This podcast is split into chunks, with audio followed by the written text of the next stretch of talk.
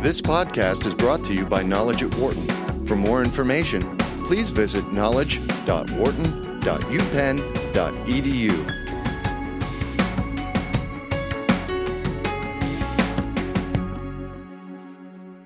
It's just 48 hours and counting. The vote to whether to decide to leave the European Union is a very important topic in the UK right now, but also in many other countries around the globe.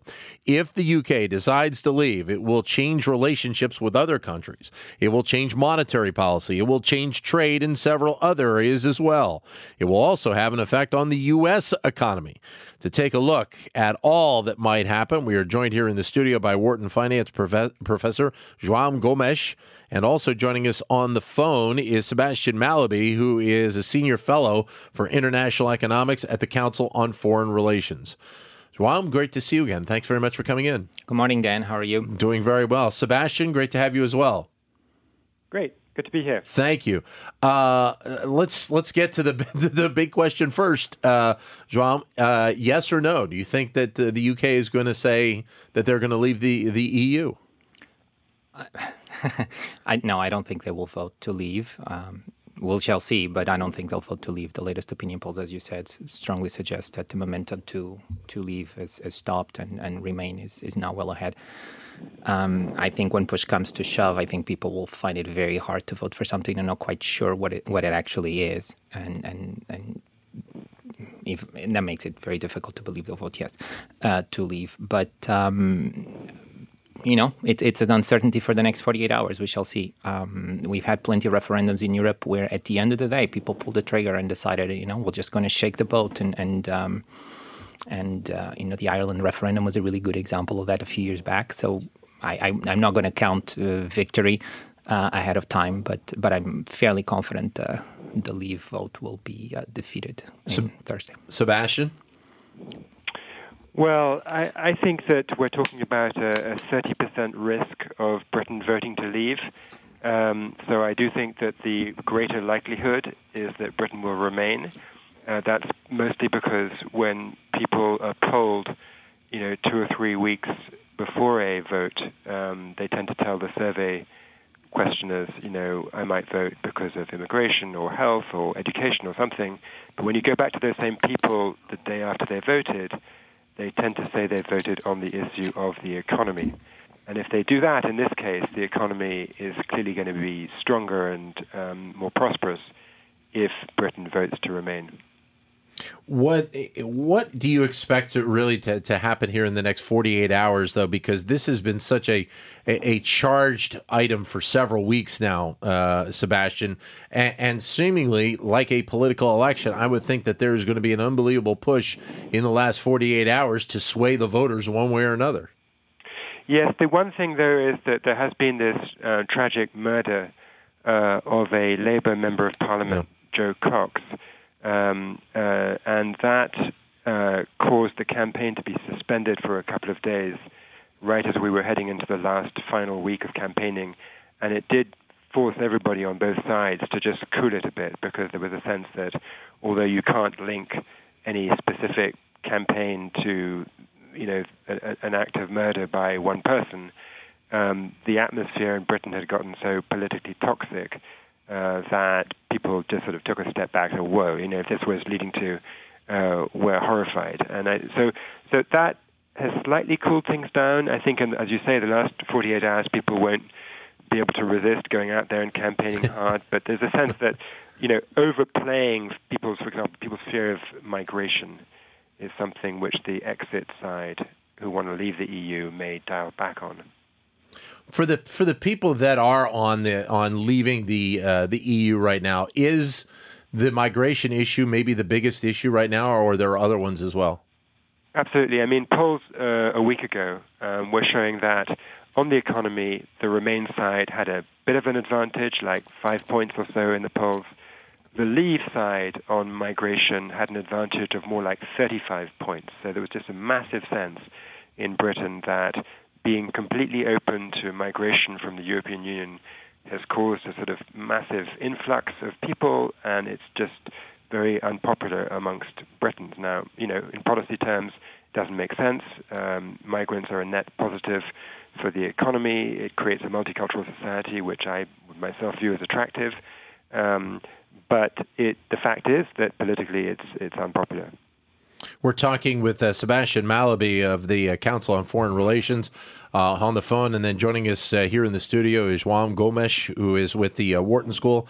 Uh, the finance aspects of this and, and the economic aspects of this, João, let's let's play devil's advocate here for a 2nd mm-hmm. If the vote does go yes, the impact on the economy in the UK, the economy in Europe, and even the economy here in the US that plays out over a period of time. But but if you kind of put it all under one kind of hat, what are the ma- what are the major effects that that people will be seeing in the months to come? That's a really difficult question, and I, in, I, there's been a number of studies trying to suggest the costs are large. Um, you know, I I've looked at some of them. To be honest, I just dismiss them. I think the factors, and, and you listed some of them in your introduction, are so many that any model is just not going to capture um, any sort of um, accurately any any sort of estimate of what's going to happen in the in the next um, two, five, seven years even. Um, so I think the main factor is uncertainty. Is exactly that we just don't know what's going to happen, and that's going to create a lot of uncertainty. But um, I would say two things, just to play devil's advocate a little bit, as you said.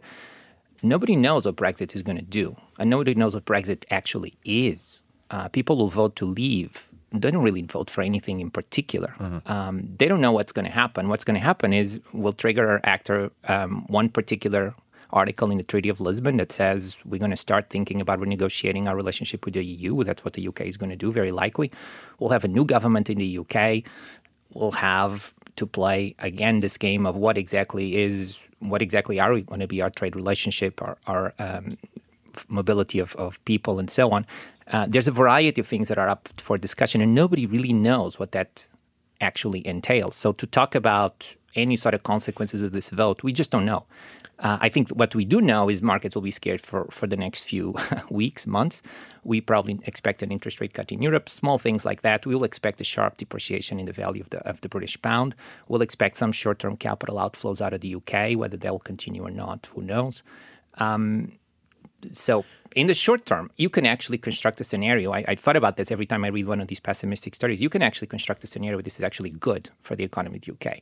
Uh, a sharp depreciation of the currency could boost their competitiveness dramatically and could actually do wonders for their economic growth. And it could be exactly what a new government of the UK will actually go for because you know who knows who's going to be prime minister. We might have some speculation, but certainly it's very unlikely Cameron will continue to have this government. It's very unclear that Osborne will continue as chancellor. Um, the, if I play devil's advocate, I could see a scenario under which the UK will actually do well. Um, you, I would also say this: this is not going to be the end of the world. Yeah. Um, if they vote yes, it's absolutely not the end of the world. Um, but if they vote no, it's also not the end of the game. We have a Spanish election coming up next um, weekend. We have a, an Italy referendum in the fall that probably will end up with a well, probably is too strong of a word, but it could end up with a new government in Italy. This is nothing. Uh, unusual in Europe in the last few years. We have treaties, we have referendums, we have votes, and every time we just go from one crisis to the other. None of this is going to address the substantive problems of Europe, whatever the vote turns out to be. Um, you bring up a, an interesting point as well as the fact that whatever does happen, let's just say it does happen and the vote yep. is to mm-hmm. leave, that this is a process that won't be an overnight process. This nope. will be a several year process. It will be for it to play out. Absolutely. And it's completely open. Uh, I think there'll be some resentment up front that uh, the Europeans will take this very hard. The European Union in particular takes it very hard. But I think when you sit down and think about it, it makes no sense not to essentially continue more or less with the status quo. I think when it comes out for a negotiation, what we are going to do is what we always do in Europe, which is it's a permanent negotiation. Every time there's something else to negotiate, yeah. every time there's a new treaty to, to redo, and this is just going to be one of them. And I think any when the British people sit down, and certainly when the new British government sits down and thinks about what's the new relationship, it makes absolute sense to continue to permit trade to, to be more or less run through the European uh, Union. It makes sense to, to have capital continue to flow to and from the UK relatively easily. And it, it makes no sense to renegotiate any relationship that doesn't promote growth in the years ahead. Um, so I, I, don't actually see, as has been the case in Europe, that this referendum will do that much damage one way or another other than the short run uncertainty, and unpleasantness, um, the vote is sort of um, it's more of a signal of an intolerant Europe. Of uh, we don't want to have. Um, um, you know, we're sort of have a stand in which we're just not that open right. to migration and to, to the influx of people that uh, that um, came with the promise of an open border. Sebastian? So uh, I'd say a few things about that. I mean, one is that we do know one thing for sure. I agree that lots of stuff we don't know, but one thing we do know is precisely that there's a heck of a lot of things we don't know. And that uncertainty, I mean, you know, um, it's true. The, the, uncertainty, I think, is really not to be underplayed. And I don't think it's a matter of a few weeks or even a few months. I think we've got some years uh, of uncertainty because if you just game it through, and I've been, you know, very closely involved in, in watching this for six months, the, the, the, the sequence of events includes, first of all, the likely fall of the um, Conservative Prime Minister David Cameron then because of the way the Conservative Party chooses its new leader, it might take three months uh, to get a new leader. That new leader will either be pro um, uh, leaving, in which case he would be in keeping with the mandate from the referendum, but not in keeping with the majority in the parliament. So that's a weak position if you don't have a majority in the parliament. Three quarters of the members of parliament, or two thirds, support Remain. Um, on the other hand, if it's the other way, the prime minister might be in keeping with the parliament, but not in keeping with the country. So either way, you've got a weak government. You've got a possibility of Scotland demanding an independence referendum. You've got a need to rewrite domestic law in Britain because much of it derives from the EU. Uh, that rewriting needs the approval of the devolved parliaments in Scotland and Wales and Ireland. You've got to then negotiate externally with uh, your 27 EU partners. And I think this idea that, you know, well, the EU is always used to muddling through, we go from one crisis to another, one vote to another, is true, but this is a fundamentally different case where muddling through when you've just agreed to abrogate your treaty uh, of being part of the single market, part of the EU structures, you, you know, the option of sort of not really agreeing very much and muddling along isn't there because you've already said that you're leaving the status quo. So you've got to construct, the act of constructing a new status quo is something that takes an affirmative agreement, and an affirmative agreement among 28 countries in the EU, or 27 who are remaining and one who's leaving, is extremely difficult. The only precedent we have for this is Greenland, which left in uh, 1985. It had a population at that time of grand total of 53,000 people, so that of a small British town and it cared about only one issue, and that was fish. And that negotiation for Greenland to leave took three years. I believe that Britain would take, you know, four or five years. Yep. Um, the head of the European Council said it might take seven years. So this is a very extended period of uncertainty during which uh, business investment uh, would be chilled. Uh, and Britain is highly dependent on foreign direct investment because it has the biggest current account deficit all the major economies. It depends on capital inflows. So I see, I, I'm, I'm more in the camp. I don't think that a Brexit vote, as I said before, is more than a 30% chance. But I do think that if that did happen, one can be much firmer and more pessimistic about the likely consequences um, than maybe João thinks. You met, you did an opinion piece in the Washington Post last week uh, that that looked at the Brexit and, and what that leave vote would mean. And I, one of the things I saw in it, it, it does really put the UK itself in, in limbo in, in a variety of different places. Correct? Absolutely, it's constitutional limbo in the sense that whether Scotland wants to stay in a Britain that is leaving the EU is is not certain. I mean, Scotland is very pro-European and if the Scottish feel they're being dragged out of Europe by English voters who they don't much like anyway, they may ask for a second referendum. They had one in 2014, which was hard fought, and in the end, in 2014, the Scots voted to remain in the United Kingdom. Why? Because the economic argument was it would cost them to leave. Now, in a leave EU scenario where Brexit has won, and the UK economy, I think, would be in severe difficulty, it's not clear the Scots would feel that they were better off uh, staying in. So that's one thing. Ireland has a peace process yeah. which, you know, achieved some stability in Ireland in the late 90s based on a very porous border with the south that underpins the ability to move across that border for work, for finding business clients, and so forth. If you re-harden that border because Southern Ireland, the Republic of Ireland, is inside the EU and Northern Ireland is out, that completely undermines the uh, economic um, basis for Northern Ireland and therefore perhaps also uh, the political uh, peace. Um, there's, uh, and you could go on. I mean, the, as I said, you have to rewrite all domestic, not all, but a, a big chunk of domestic law in Britain derives from EU law, and you'd have to hire, you know, lots of lawyers to rewrite all that stuff, and it's not a straightforward process. I, I completely agree. I think the political uh, scenarios are, are really troublesome. I would say one thing, though. Um, the economics of it, a sharp depreciation of the British pound, could induce an enormous amount of economic growth in the next two or three years. Uh, that trumps a lot of things. If the economic argument becomes clear, if it becomes clear that the UK economy does better outside the EU than inside, a lot of these issues go away very quickly. And as much as we can talk about some trade costs and so on, a sharp depreciation of the currency solves a lot of problems. Um, and it makes it much easier to tell the Scots, look, we made the right decision. Um, it makes it a lot easier for other countries to say, why are we in the EU? And, and I think people yeah. are forgetting that as much as we talk about migration, as much as it's a great vote getter, the fundamental problem is the UK sees, sees itself tied to a part of the world that is not growing, where people are not yeah. working, getting old, productivity is low, and we have these bureaucrats, as they perceive them in Brussels, just making life more difficult. And they want to decouple themselves from that scenario, from that world. They want to say, we, we want to be tied to other parts, to Asia in particular, very much like the US would like to, because uh, our future should just not be Europe.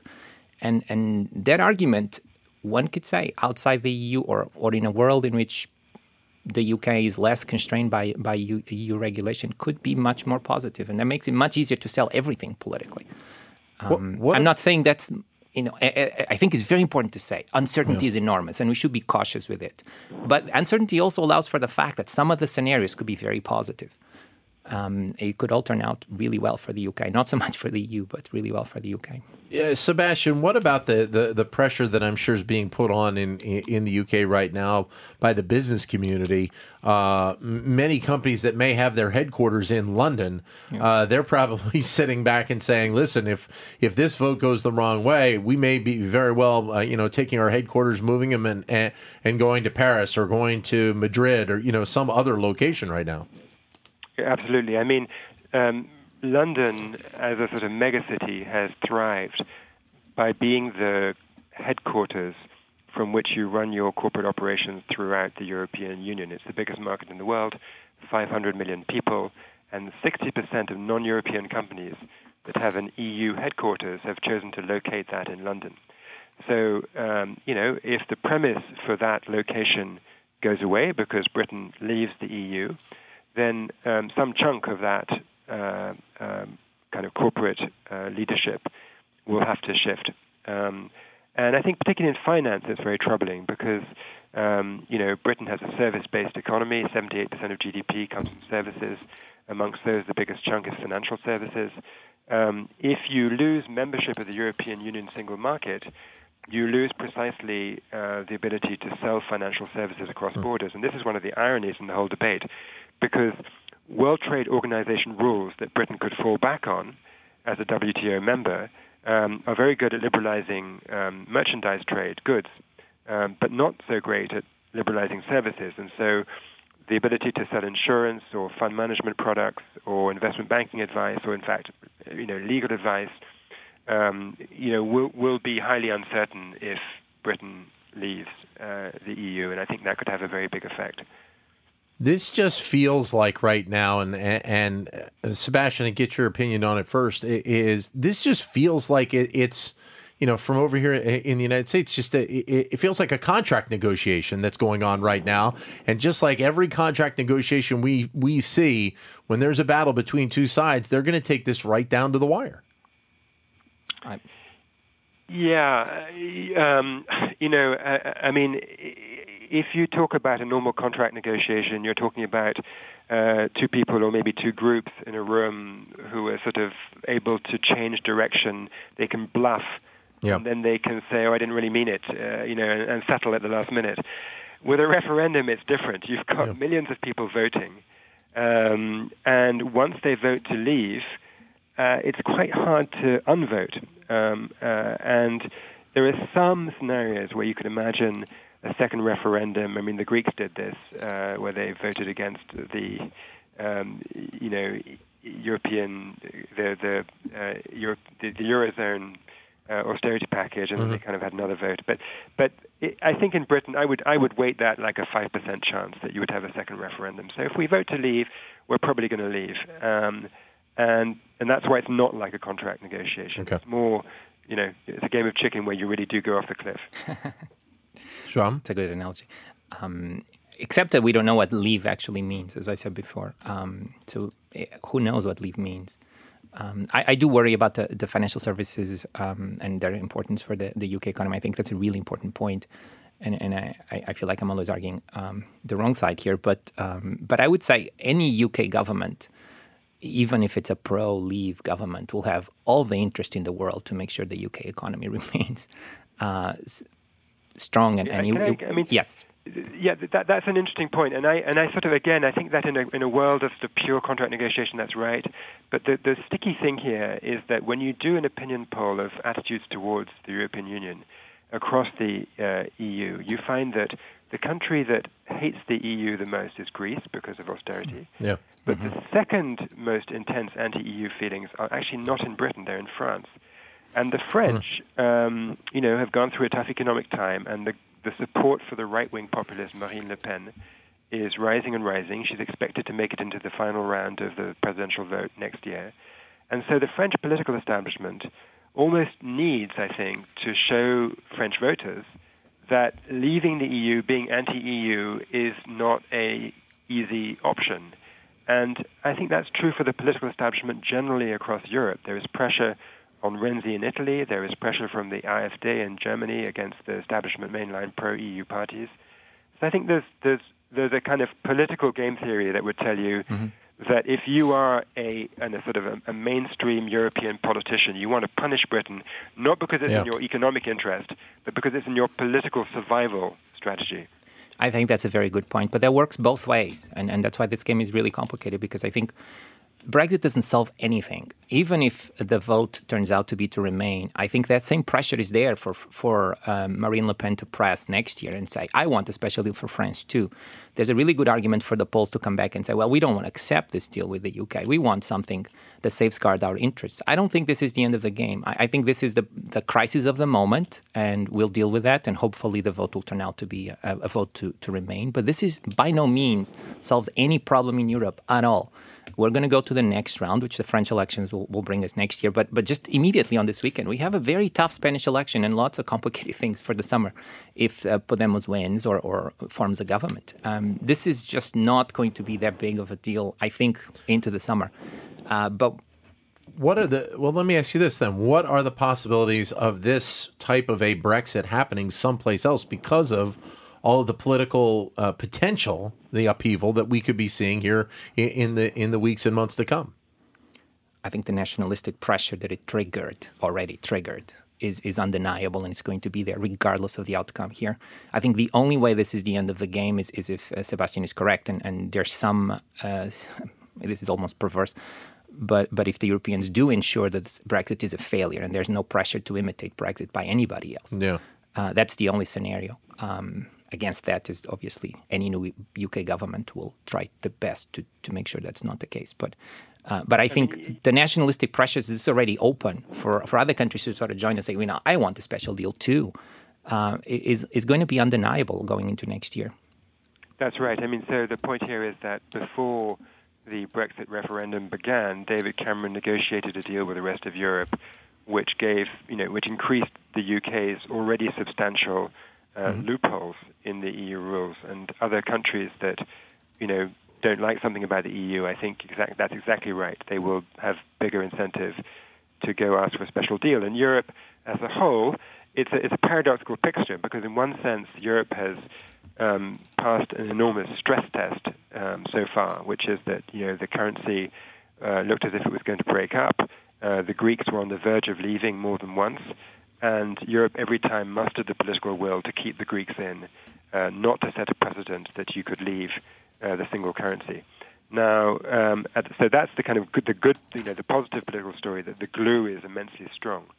On the other hand, um, you look around the continent right now and you see that Hungary and Poland have both elected sort of nationalist, populist uh, governments that are uh, anti-foreigner, anti-EU. Um, the migration pressure um, from southeastern Europe, from Syria, uh, from from North Africa, is enormous. And frankly, given Africa's demographics, I don't see that's going to stop.